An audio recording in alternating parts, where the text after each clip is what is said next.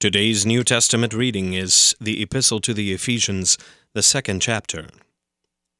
And you were dead in the trespasses and sins in which you once walked, following the course of this world, following the prince of the power of the air, the spirit that is now at work in the sons of disobedience, among whom we all once lived in the passions of our flesh carrying out the desires of the body and the mind, and were by nature children of wrath, like the rest of mankind. But God, being rich in mercy, because of the great love with which He loved us, even when we were dead in our trespasses, made us alive together with Christ. By grace you have been saved and raised us up with him and seated us with him in the heavenly places in Christ Jesus, so that in the coming ages he might show the immeasurable riches of his grace in kindness toward us in Christ Jesus. For by grace you have been saved through faith, and this is not your own doing, it is the gift of God not a result of works so that no one may boast. For we are his workmanship, created in Christ Jesus for good works, which God prepared beforehand, that we should walk in them.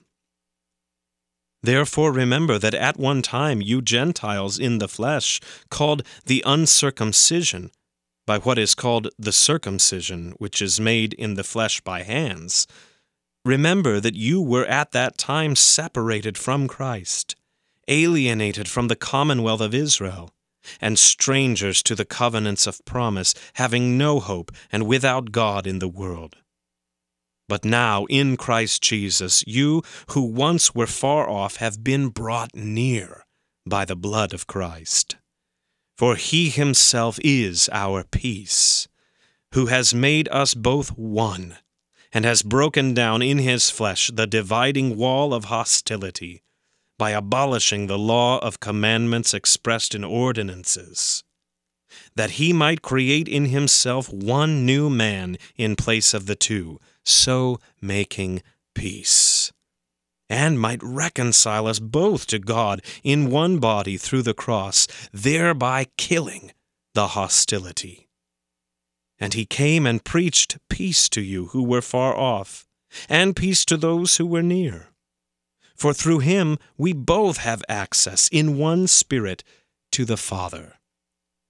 So then you are no longer strangers and aliens, but you are fellow citizens with the saints and members of the household of God, built on the foundation of the apostles and prophets, Christ Jesus himself being the cornerstone in whom the whole structure being joined together grows into a holy temple in the Lord. In him you also are being built together into a dwelling place for God by the Spirit. This is the word of the Lord.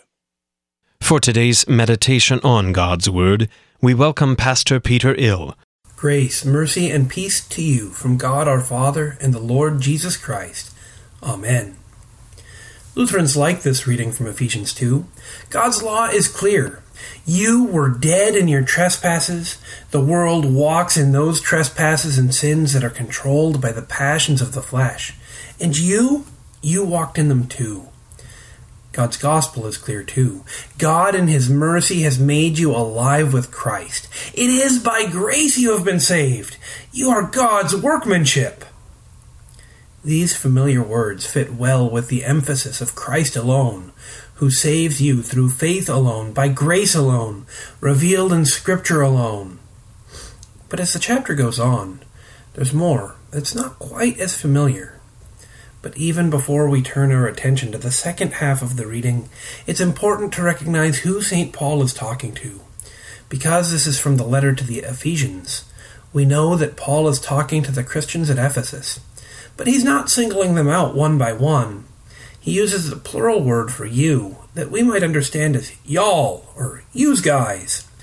He's not speaking to a bunch of individuals or even just to the Christians at Ephesus, but to the whole church of Christ at the same time.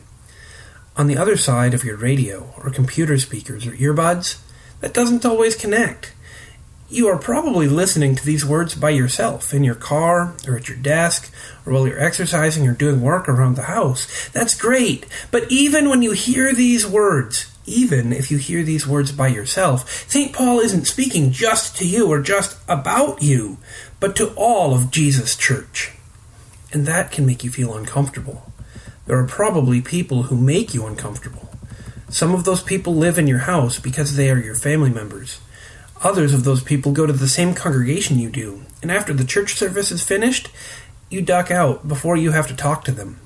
God's grace is for them, but you don't want to deal with them. They've hurt your feelings, and there's something between you that you don't want to deal with. You don't want to be united with them because of your sin and their sin. But Jesus says that by grace you have all been saved. You your family members, your fellow Christians, and the whole church, even those in the church whom you have never met, even those people that you don't like and that you try to avoid, are fellow citizens with the saints and members of the household of God. Jesus has saved you together by His grace. These other Christians are not the, are those for whom Jesus died, just like He died for you. He put them together with you into one house, with Christ Himself as the cornerstone, built on the apostles and prophets, and you are with them. Jesus has forgiven you for your anger and bitterness, your hatred and your aloofness. Jesus calls you into fellowship with the other Christians in the church, not just the ones you like, but all those for whom Jesus was crucified and shed his blood. He has reconciled them to himself, just like he has reconciled you to himself. And in him, you are both one in Christ who has saved you all. You are forgiven. Go in peace. Amen.